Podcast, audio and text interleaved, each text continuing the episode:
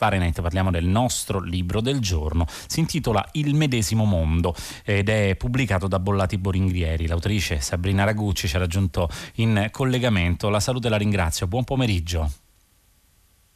Grazie per l'invito.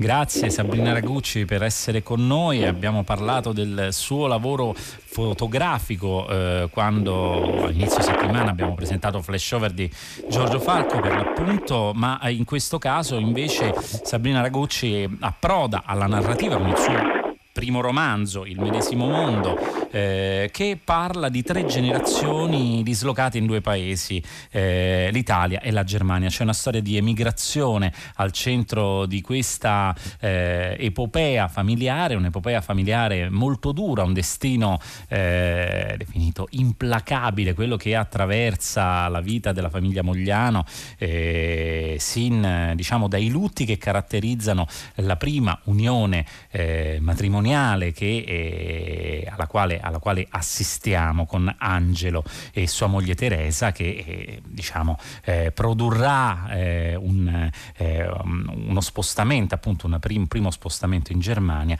e anche darà vita a, a una bambina Roberta, protagonista della, soprattutto della seconda parte del romanzo. Allora, Sabrina Ragucci, eh, partiamo diciamo dalla scelta di raccontare ehm, sì delle storie che riguardano appunto alcuni personaggi in particolare, Roberta, Lia, Angelo, Teresa, ma anche eh, diciamo la diluizione di queste biografie all'interno di un intreccio familiare.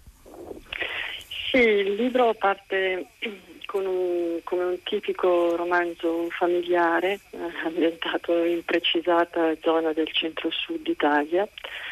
È la storia di Mogliano, piccoli proprietari terrieri andati in rovina. Una delle figlie si sposa con un falegname e non con uno che ha la terra, come poi viene definito anche nel medesimo mondo. Nascono i figli, uno, uno di questi è, è Angelo, nato negli anni 30, è il personaggio maschile del romanzo, un uomo nuovo, un uomo del tutto distante dal padre diciamo che è un uomo incapace di interessarsi al lavoro del padre, all'idea di continuare l'attività di falegnameria proseguita nel corso delle generazioni, è incapace in realtà di svolgere un qualsiasi lavoro, è nato in una terra che non riconosce, non possiede nessuna retorica di attaccamento, no, semmai è una, cioè, di sradicamento, cioè l'uomo nuovo che finita la guerra aspira ad avere il proprio posto nel mondo e il suo mondo davvero sgradicato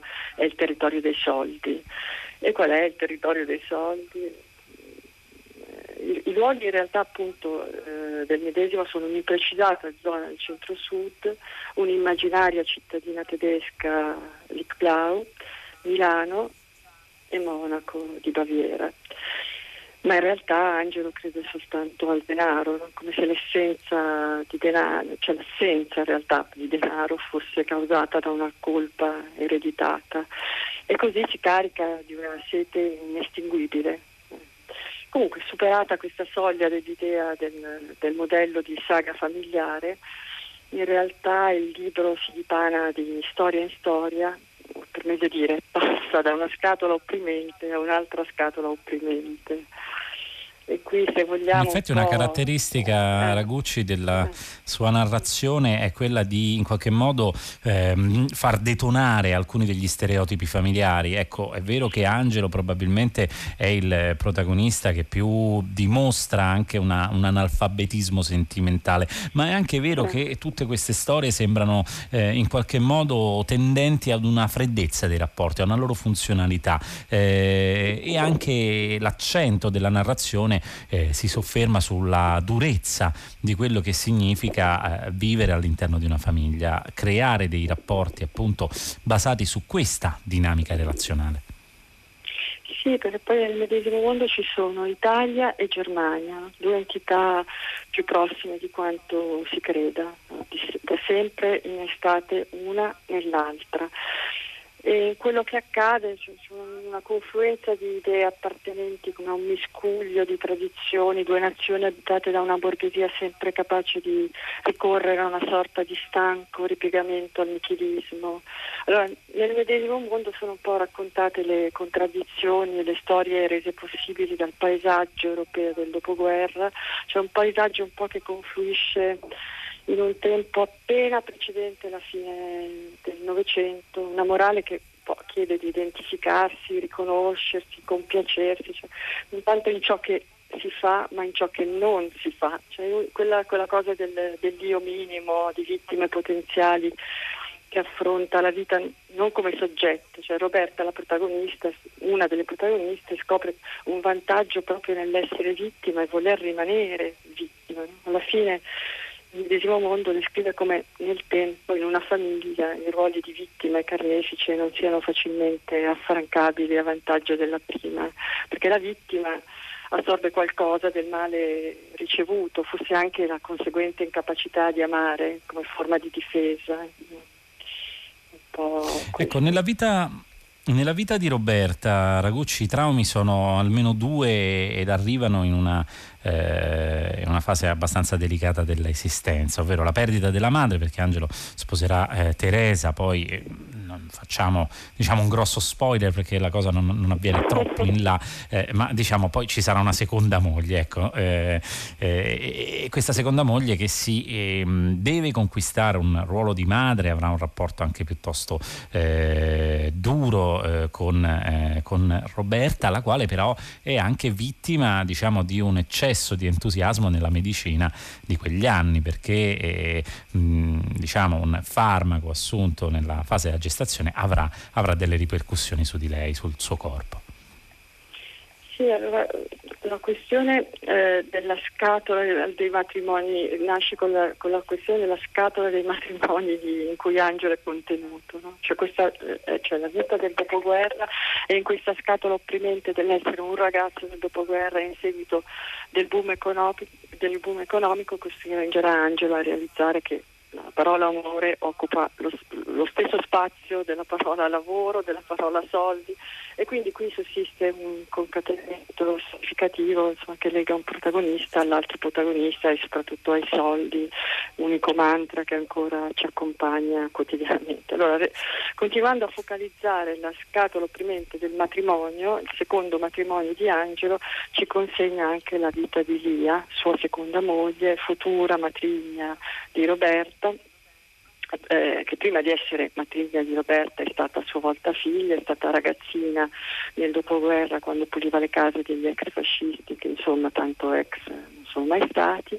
e lì impara l'ossessione per le pulizie, cioè una frase nel libro che definisce la famiglia di Lia prima non erano contadini, non erano fascisti, non erano niente, poi con il fascismo sono diventati fascisti e hanno continuato così con quello che hanno trovato. Insomma, quando lì entra nella vita di Angelo perde come il diritto ad avere un, passato, no? cioè, è anche logico perché Angelo è l'uomo nuovo e nessuno è disposto ad ascoltare via. Lei è solo come il recipiente della vita degli altri, ha questa ossessione, la sua l'ossessione è fare le pulizie, vivere una vita immacolata di superficie, che poi insomma, significa vivere una vita di superficie immacolata. Quindi essere sposata significa non dover dipendere dalla madre e dal padre. E allora insomma so, mi, mi, pare che per un, un, un, libro che avanza per scatole oppressive intorno alla figura di Angelo, che è un uomo nuovo, è un uomo vecchio, va da sé che la condizione delle donne, le, le due mogli, Teresa, Lia e la figlia, siano poi al centro.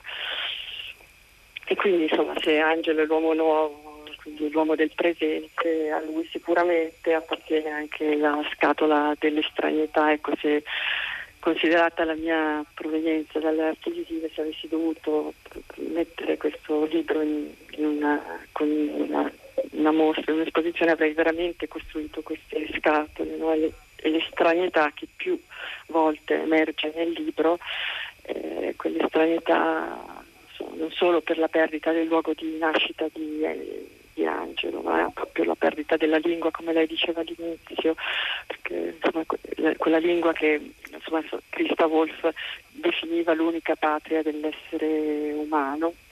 Ecco, Angelo non ecco. possiede nemmeno più il dialetto? Perché nella deflagrazione dell'andare e venire dalla Germania all'Italia esplode la sua afasia, cioè rimane come, come possibilità solo l'accumulo. Scusi, Viene definito svizzerino, è sì, un aggettivo sì. che in qualche modo de, de, no, detem, determina l'estranità sì. che viene percepita dal luogo di origine, che disconosce il figlio che è andato a lavorare fuori. Sì, sì. Cioè Angelo non può tornare ciò che è stato, è esistito un angelo, ma, ma non è più tra noi, no? c'è, proprio questa pezzo nel libro in cui viene proprio definita la sua figura. Ormai assomiglia a un tedesco senza essere un tedesco, è un italiano che non comprende gli altri italiani, i quali a loro volta non desiderano immaginare la Germania di Angelo. Insomma, un po' si tratta della, della vera Europa nel suo farsi dal dopoguerra, un po' nello scambio si acquisiscono cibo, abiti, soldi e, e stranietà appunto. Sabrina Ragocci, vorrei soffermarmi sullo stile perché dicevamo nel tentativo di affrescare questa storia eh, c'è una descrizione molto lucida di quello che avviene, non c'è una compartecipazione da parte appunto del racconto eh, alla sfera emozionale che però eh, poi emerge, emerge forse proprio per eh, presa di distanza eh, per quello che riguarda anche soprattutto il senso di claustrofobia, ecco le scatole che ci raccontava raccontava Sabrina Ragucci. Eh, che lavoro ha fatto proprio da questo punto di vista? Allora, di solito mi occupo di opere che potremmo definire uno sguardo verso il fuori. Io ho imparato in tanti anni di lavoro sulla rappresentazione che il fuori è solo un'emanazione. Allora, come in Haneke, in Jelinek, per esempio, se, per esempio, faccio un esempio concreto su una possibile declinazione attraversata nel libro. Il sesso è visto in modo molto uh, meccanico, freddo, eh, perché non, non, rappresenta una forma di liberazione, se così era stato per la generazione del 68, dei miei genitori, per esempio. No?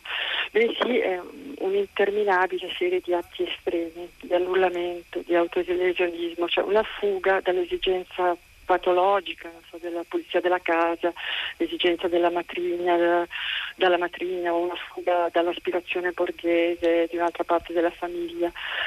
Allora, tutto questo è un po' come i personaggi di Aneke, per esempio nella famiglia di Happy End, lì sono, sono borghesi, no? sono, loro sono pervasi da inespressi sentimenti contraddittori e ambigui. Qui si aggiunge con una paura nevrotica per la solitudine, ma anche un'incapacità di convivere.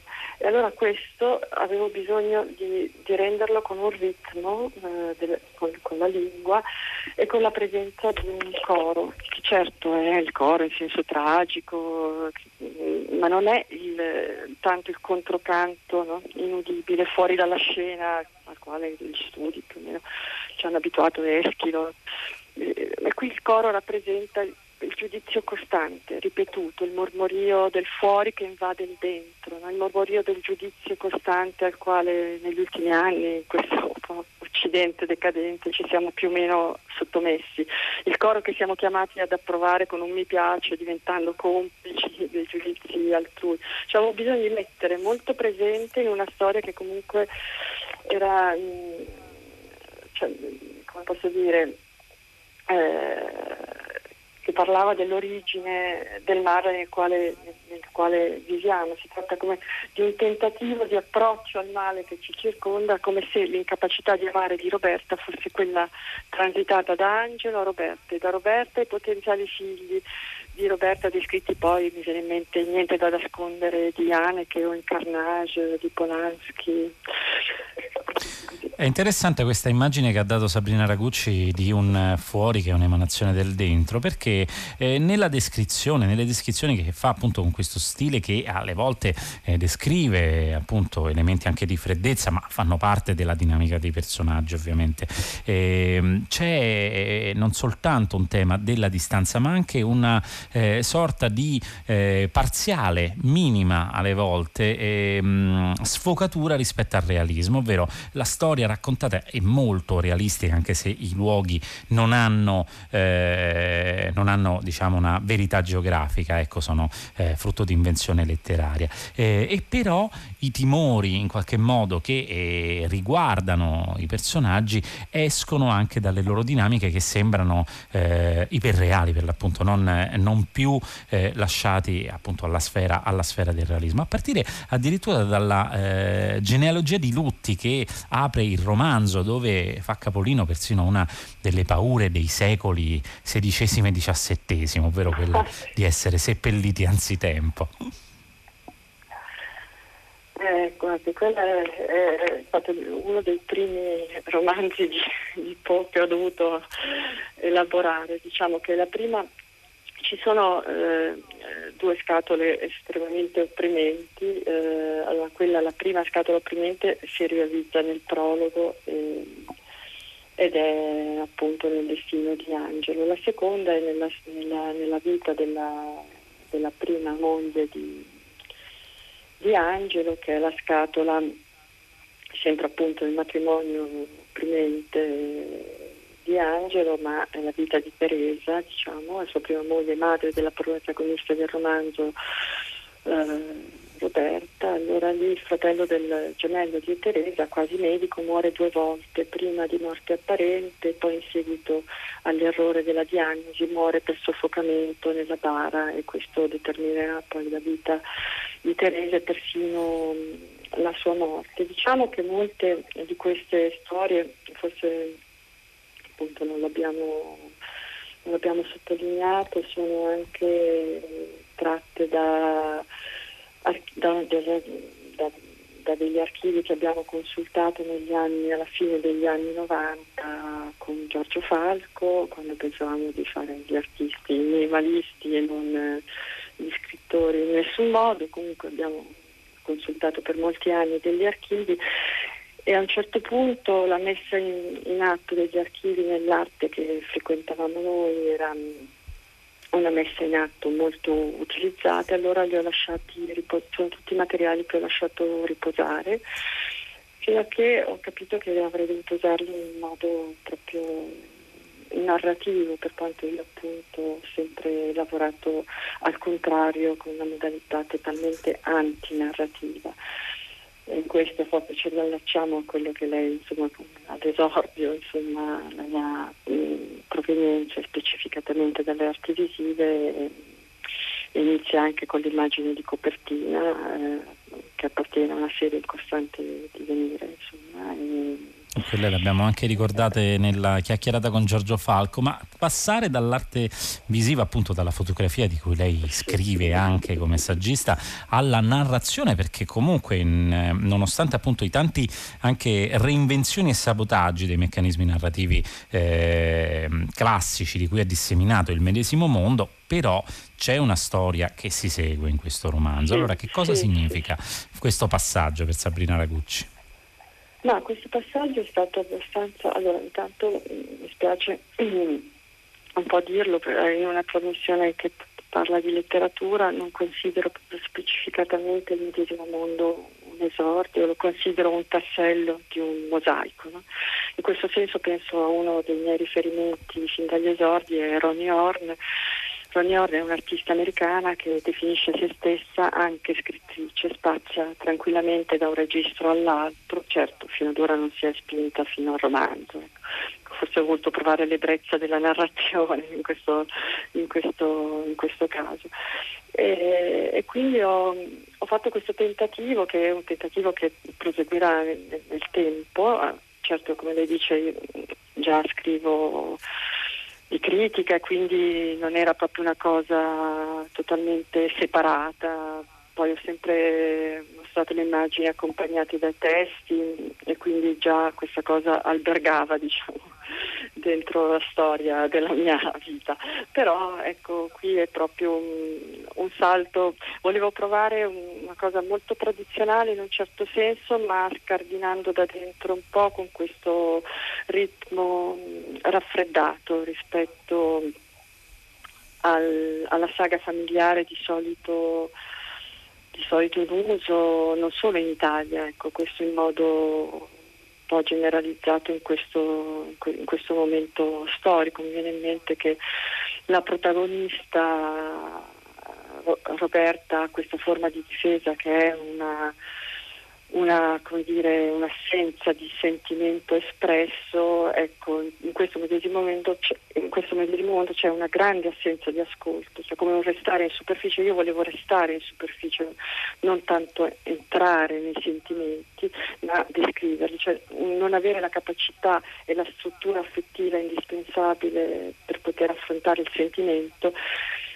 non è poi un caso che la cosa che si venda meglio nell'epoca di Roberta adulta sia proprio il sentimentalismo, cioè possiamo immaginare Roberta Mogliano come una lettrice, spettatrice sentimentale, proprio a, com- a compensare la sua indifferenza. Ecco, forse volevo un po' eh, giocare su questo scarto, non so se ci sono riuscita è sicuramente riuscita a creare un, eh, un lavoro con una voce molto potente che eh, attraversa, non ha paura di confrontarsi con quelli che sono alcuni stilemi della letteratura eh, da, già da molti decenni, come appunto la saga familiare, però eh, operando per l'appunto dei sabotaggi, delle reinvenzioni, a partire dallo stile che abbiamo raccontato e anche alla capacità di mettere eh, in qualche modo in frizione queste storie che sono legate da una prossimità familiare eh, ma che per l'appunto poi eh, ci raccontano di una condizione che passa eh, quasi si trattasse veramente di, un, eh, di, una sorta di eredità genetica da un personaggio all'altro. E prima di salutarci ricordo che c'è anche una copertina che in qualche modo che è sempre opera di Sabrina Ragucci, eh, album Planetarium, un'opera del 2006 eh, che forse incarna questo senso di straniamento. Grazie a Sabrina Ragucci per essere Grazie stata con noi.